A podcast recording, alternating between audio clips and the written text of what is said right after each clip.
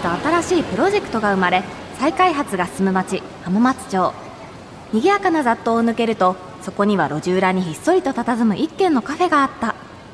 そこは元経営学者のマスターのもとに、ビジネス界のトップランナーから異端児まで集う風変わりなカフェだった。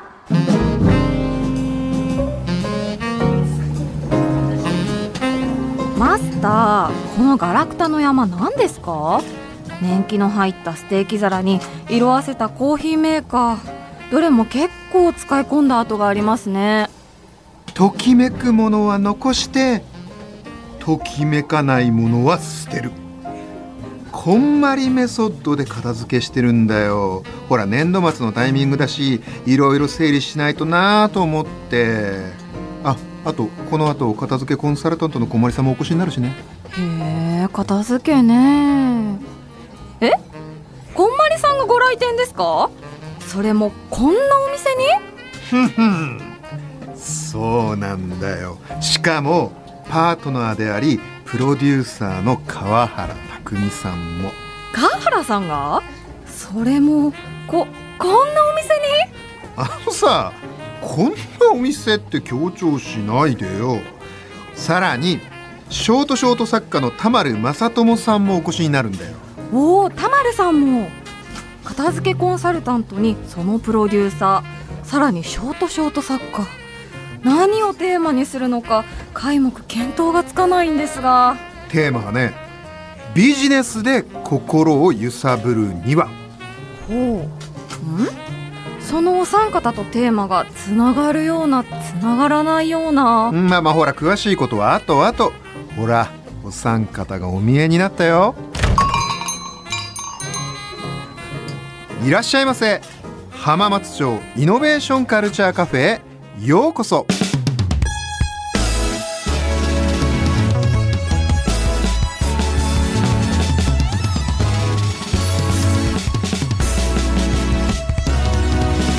浜松町イノベーションカルチャーカフェ。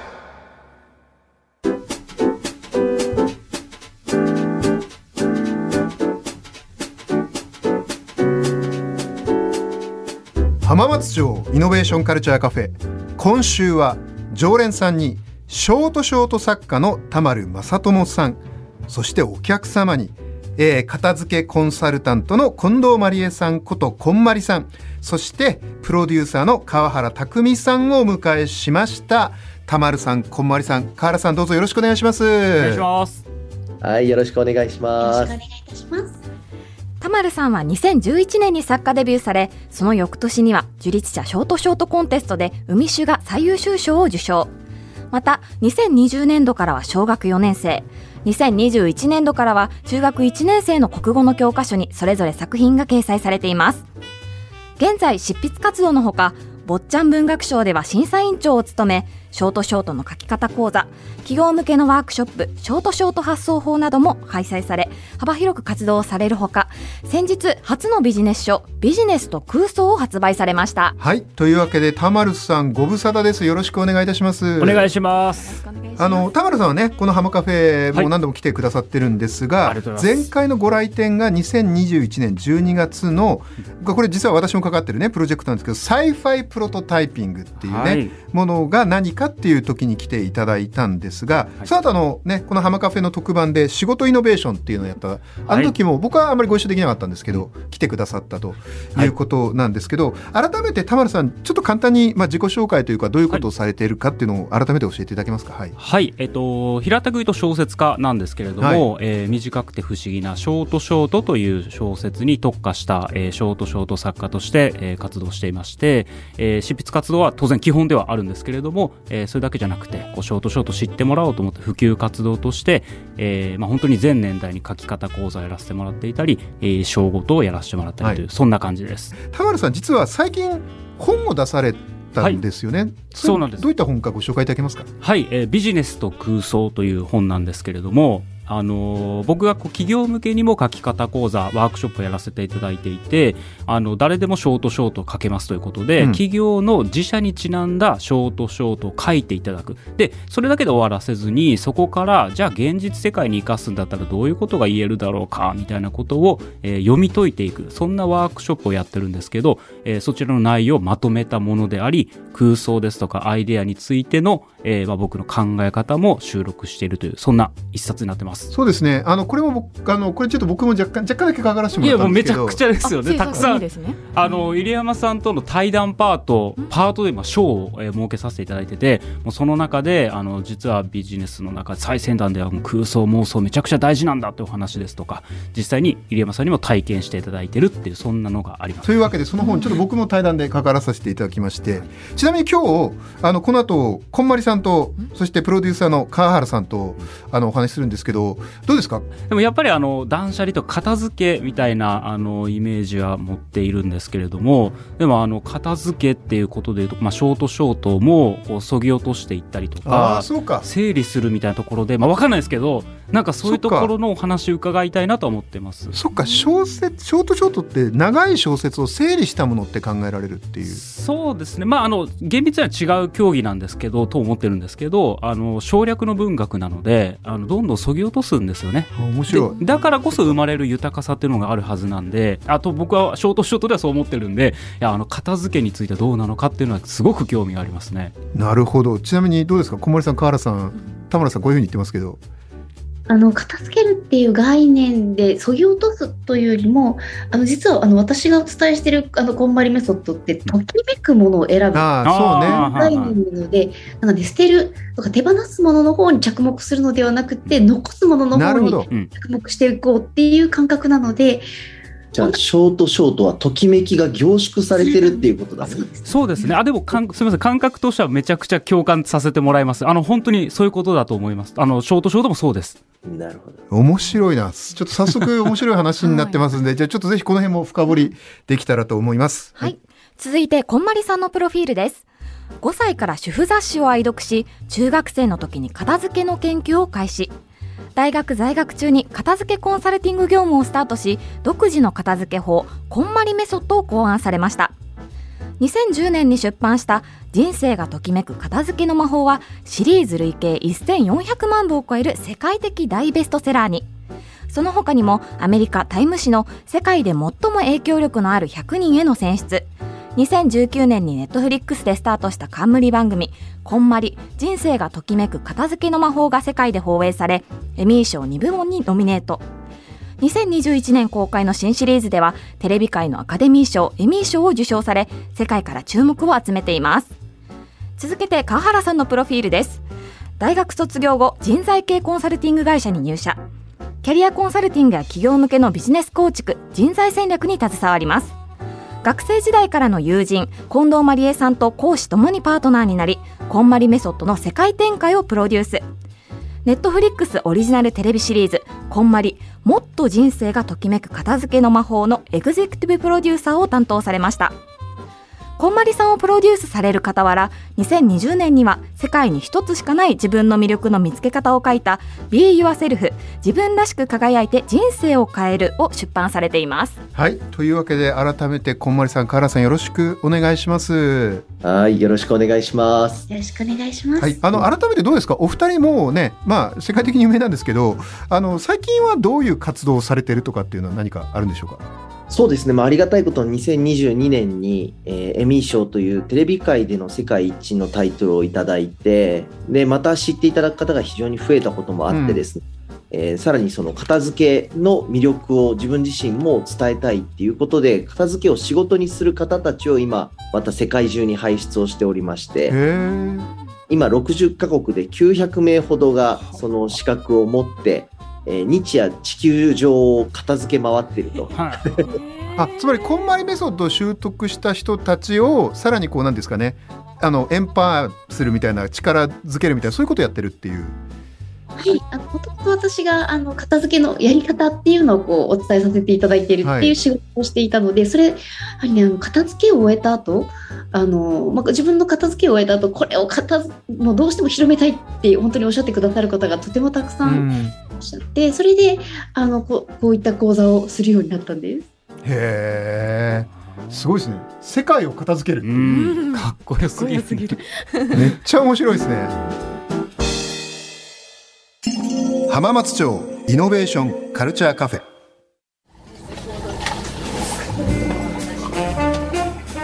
はいというわけでじゃあ今日はですねこんなお三方をお迎えしまして、えー、ここからはですね心を揺さぶるとは何かというテーマで、えー、お話をしていこうと思います。はいそれじゃあまず田丸さんからお伺いしたいんですけど、はい、田丸さんねこのショートショート、まあ、いっぱい作られてると思うんですが、はい、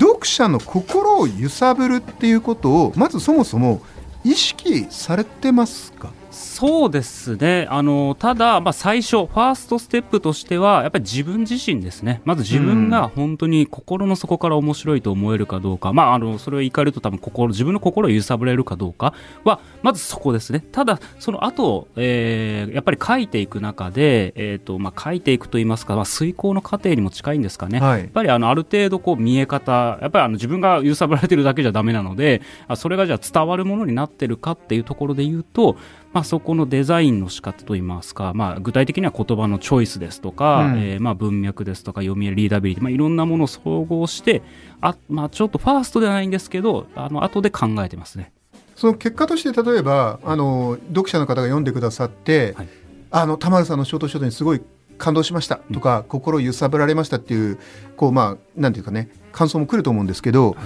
やっぱりそういうのは気になるもんなんですか？心揺さぶられ揺さぶることできたなみたいな。あそうですねあの僕の場合はあの生み出す瞬間とあのアイデアを思いつく瞬間、えー、物語を書き終えた瞬間そしてあのそれが届いた瞬間ってそのみっつが全て同じくらい幸せを感じるんです、うん、でその中で言うとやっぱりそう届いたっていうこと、えー、なのですごく、まあ、気にすると言いますか、まあ、純粋に嬉しいんですけど、うん、あのショートショートの場合面白いのが例えばあの僕の海酒という作品があってあ海酒ね田丸さんの代表作ですよね、はいはい、ありがたいですけどあの海にお酒と書いて、はい、梅酒じゃなくて海、海酒ですね。あのそれを飲むと海の記憶が蘇ってくるという不思議な設定のお酒海酒なんですけど僕はあのあの愛媛県の松山市出身で海の町自分の記憶を閉じ込めた一作だったんですよ。で、えっと、それを読んでくださった方からあのあ地元の福岡の海を思い出しましたとかんなんか全然違う書いてないことを思い起こしてくださるっていうそういうことがショートショートって起こるんですよ。なるほど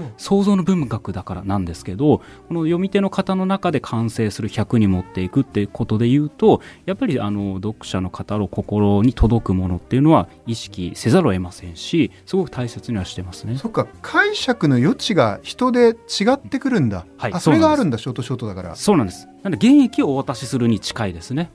どうですか川原さん小丸さん今の田丸さんの話は。そうですねあの、まあ、片付けというか私もあの自分で本を書いているので、うんね、なんかこう読者の方がもう実際に手を動かしてもう片付けをスタートそれでしかも最後までやりきってもらうっていうのが本当に目的、うん、で私人生がときめく片付けの魔法ってあれにせんじゅうねんにせんじゅうねん、にせんじゅうねんに出版したものなんですけれども、はい、あれを書いた時に出版する時にもう私はこの本で日本の片付けを終わらせるっていうもうなんか目的のものを書いていたんですよね、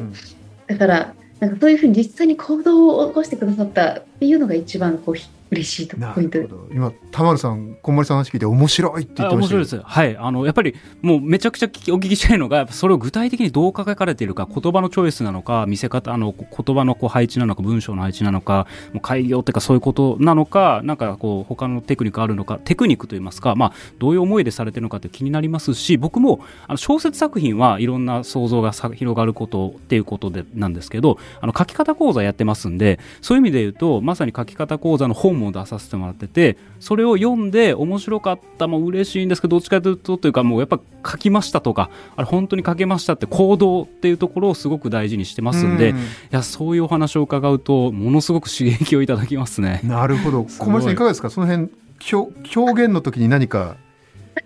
ありますね。あの私はもともとあの本をあのとにかくベストセラーにしたくて、あの確実にたくさんの方にお届けしたくて書いていたので、でかつあの私の本はあの生活実用書なんですよね、小説ではなくて。うん、なのであの書くときにあの当時の生活実用書のベストセラーを軒並み研究して、あのその構成だったりとかリズムだったりとか書き方っていうのをあの、まあ、じ本当に自分なりになんですけれどもあの分析をしてであの書いていったんですね。で気にしたポイントとしてはあのやっぱりあのリズム感、うーん、次の行あの次もうとにかく次の行を読ませるっていうのを最初から最後までとにかく意識していて、の出だしの言葉もそうですし、あのリズム感、文章の一文一文は短く、うん、テンポよく、とにかくあの言葉で出した時にあの言葉で出してもこうポンポンポンポン進むようなっていうところはすごく気にしていました。へえ、そうなんだ。やっぱせんよんひゃくまんぶの超ベストセラーの裏にはあるんですね、こういうのが。そうですね。カラさんどうですか、今のお二人の話聞いて。いや ま, まさに何だろうな、こう人を動かしたり感動したり、まさに傑作を生み出す人たちは感覚で生んでないんだよなっていうのが僕はプロデューサーとしていつも思うことで、必ず理由があるんですよ。しかも常人には想像しえないぐらいのこだわりと愛情があるから結果としてそれだけ多くの人に届いている。なるほど、こだわりなんですね。変態が大好きで、なんだろうな、人を動かすのは人並み外れた偏り、えーと、それでいうと僕、まあ、プロデュースという観点で心を動かすためにみっつのことが重要だと思っていて、うん、まずひとつがその偏った異常値を愛するっていう愛情なんですよね、うん、これめっちゃいいなって自分の心をまず震わせること、そしてふたつめがじゃあなぜそれが起きてるのかという理解をすること、何がその価値なのか、なんで俺こんな震えてるのか、そしてみっつめが届けるためのポイントで、それが伝わる形に仕組み化を仕組みを作っていくっていう結果が作れるのはこのみっつがあるからだと僕は考えています。面白い。なるほど。田村さんいかがですか。いやめちゃくちゃ面白いですし、もう勉強になりますね。なるほどっていう。はあ。ただお二人の皆さんの話聞いてると、先ほど川原さんが変態が大好きで異常に偏った人って話をされてましたけど、お話伺ってると誰にでもきっとあるんですね、そういうところが。まあ、その人間らしいっていうか、だからそれを我々なかなか見つけられてないだけで、もしかしたらその手段がショートショートであり片付けであるっていう、我々それをあまり普段意識してないけど、そう、そういうことなんですかね。その気がしますね。あのアプローチが違う、もちろん共通するところとそうでないことところあると思いますけど、うん、あのアプローチが違うだけというか、なんかこう根源的な部分、僕は想像力とかあの個人の空想の力っていうところの解放というか、まあ、発掘というかなので、なんかすごくこう共感させてもらいますね。面白いな。お二方いかがですか。いや ま, まさにそうだと思っていて、で一つだけポイントがあって、僕がプロデューサーとして花開く人そうじゃない人っていうのを見ていく中で、それは自分の偏りを心から愛してくれる人に出会えてるかどうかなんですよ。これ僕はよくあのふたりめのバカって愛を込めて呼んでるんですけど、まあ、偏った人ってひとりめなバカなわけですよね。もうこれ超やばいと、これすごいっつってずっとやってると、でひとりだけでやってるとなかなか届かない世界、うん、なぜなら偏りすぎてて通訳してくれる人がいないと伝わらないじゃないですか。なのでそれが僕プロデューサーだと思ってるんですけど、その人の異常を愛し、こいつやばいよちょっと見てみろよっていう人がいるとさんにんめよにんめのバカが生まれ、うん、大きなムーブメントになっていく。だからこそいかにその才能、その異常値を愛してくれる人に出会えるかっていうところがポイントだなと思ってます。うん、片付けで面白いのが、あのひとり当たり家の中に大体何個のものを持ってるかっていうデータがあるんですよね。うんうん、で少なくともいちまんこのものをひとり当たり持ってると言われていて、うん、多い方だとにまんいじょう持っていると。で彼女のメソッド、こんまりメソッドは自分の家にある持ち物全てを一つ一つ手に持って自分の体の感覚でときめくのかときめかないのかっていう頭以上に心であり身体感覚を使って決めていくんですよね、うん、でそれをいちまん回ときめくかって問うと何が起こるかっていうと意思決定能力が高まるんですよ、まあ、決断してるわけですもんねいちまん回ねいちまん回しかもなおかつ結構大事な残すのか手放すっていう結構痛みの伴うことを面白いいちまんやると他の領域人間関係や仕事や例えばお金の使い方食べ物運動習慣全ての領域にそれが適用され始め結果人生が変わっていくっていうそう考えるとまさにそのこんまりメソッドって意思決定をいちまん個あったらいちまん個やるってことなんでそれは意思決定上がりますよね自分に正直になるから、うん、そうなんですよはあしかも身体感覚も使ってっていうところも多分い ろ, いろんなこうなんでしょうただ単に多分何もせず頭の中でジャッジよりも多分相当いろんな感覚につながるんで多分どんどん他のことにも応用されていくんだなっていうのは感じますけどね ど, どうですか田丸さん今お二人の話聞いてじゅじゅ、ね、田丸メソッドっていうかショートショートもあるわけじゃないですか、はい、そのいやそのこんまりさんたちのやり方と違うのは付け足すっていうか、うんうんうんうん、ち, ょちょっと一段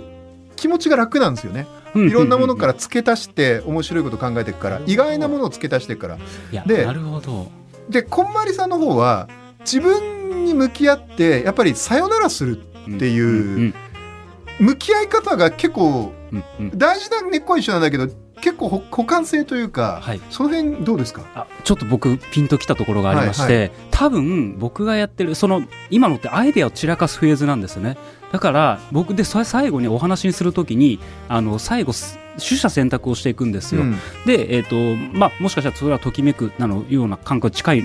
と僕も今日思ってるんですけどだからで僕はそのそれをきゅうじゅっぷんの中で散らかすところからてかそもそも散らかす方が分かんないんですよそっかだから皆さんの場合多分片付けは多分もうみんな皆さん散らかすんですよた多分ですけどねなんでだから散らかし方は分かってて多分エントロピーそうなっちゃうんですけどっていうと多分逆に言うと多分空想力ってちらそこエントロピーの法則無視してません死ぬほど面白いだからそっか田丸さんは散らかすところまでをや、はい、から始まるやつで、はい、こんまりさんのやつは散らかってるものにどう向き合うかっていうもしかしたらですけどねもしかしたらお二人どうですか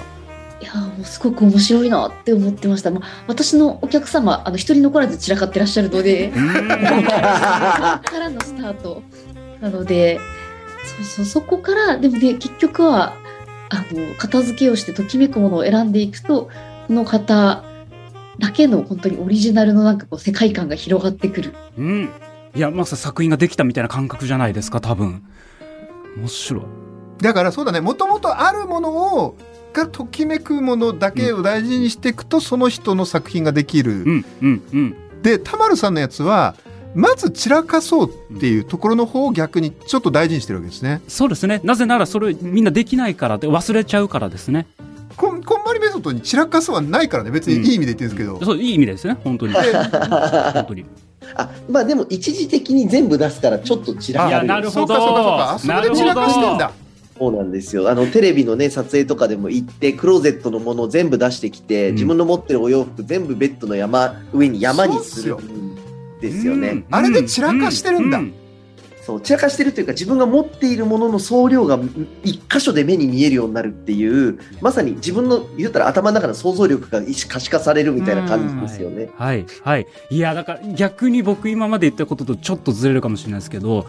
持論で本来絶対空想力あるし想像してることあってそれいっぱい書いてるあれですけど一作は絶対書けるっていうのは持論であるんですよそれって多分空想ま、あのみんなないって言ってますけど結局溜め込んでると僕は思ってるんだなって今お話伺ってあって溜め込んでるやつの出し方がもしかしたら分かんなくてそれをメソッドの力で僕の場合出してあげてというか、まあ、引き出させてもらってなんかあのー、そう散らかすフェーズもお手伝いさせてもらってると思ってたんですけどそれだけじゃなくてもしかしたらってもともとあるものを引き出してるんだねはい共通してるかもしれないですね。あの詰め込んで開かずの部屋になってるところの扉をちゃんと開けてあげて、うん、いやなるほど中にある宝物たちをまずこう、うん、おーこんなあったみたいな、うん、うんそれですな。いやね、いやなるほどめっちゃ面白い。なるほどという状況ですけど、はい、いろいろ出てきますもんね。いろいろ、いろいろ出てくる変わったもの。あやっぱそうなんですね。そうなんですね。本人も忘れてるような。何があったっけ？クローゼットの中に鹿の剥製あった時に、奥の奥の奥の方に。へー、めっちゃ面白い。でももしかしたら田村さんの考えだと我々も心の中に鹿の剥製があるのかもしれないですよね。いや、そういうことなんですよ。いや、絶対あると言えるかも、まあ、剥製までいかないかもしれないですけど、でも誰かしらあるっていう。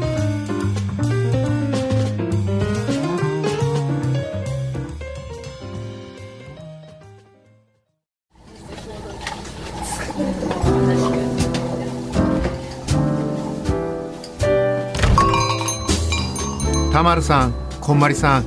川原さん、ありがとうございました。いや、高江美ちゃんもお三方の話もとてつもなく面白かったよね。はい、しかも心を揺さぶるものっていうのは誰もが持ってるんじゃないかっていう、その可能性に触れられたことも面白かったですね。そう、そしてこんまりさんや川原さんと田丸さんが言ってることもなんか本質的には同じで、実はいろいろこう散らかってるけれども引き出されてないのをまずは引き出して、そして片付けてときめくものだけ残す。ショートショートも片付けも一緒っていうなんか感じがしたよね。はい、でね、来週は心の揺さぶりをもっとビジネス寄りの視点で語っていこうと思うんだよね。心の揺さぶりをビジネス視点で、うん、例えばお三方が心を揺さぶられたとしてもそれを本当に成果につなげるにはとか、ビジネスにする時の目利きはとか、まあ、そういった話を聞いていくつもりなんだよね。さて、こっちは片付けの続きを。あ、もう退勤の時間だ。お疲れ様でした。おー、お疲れ様。ちょっとちょっとぐらい手伝ってくれてもいいのにな。